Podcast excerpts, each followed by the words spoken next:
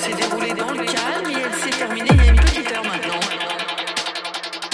Cet après-midi, des milliers de personnes ont donc marché une nouvelle fois contre la saisie de camions d'enceintes. La police voulait empêcher la tenue d'une rêve partie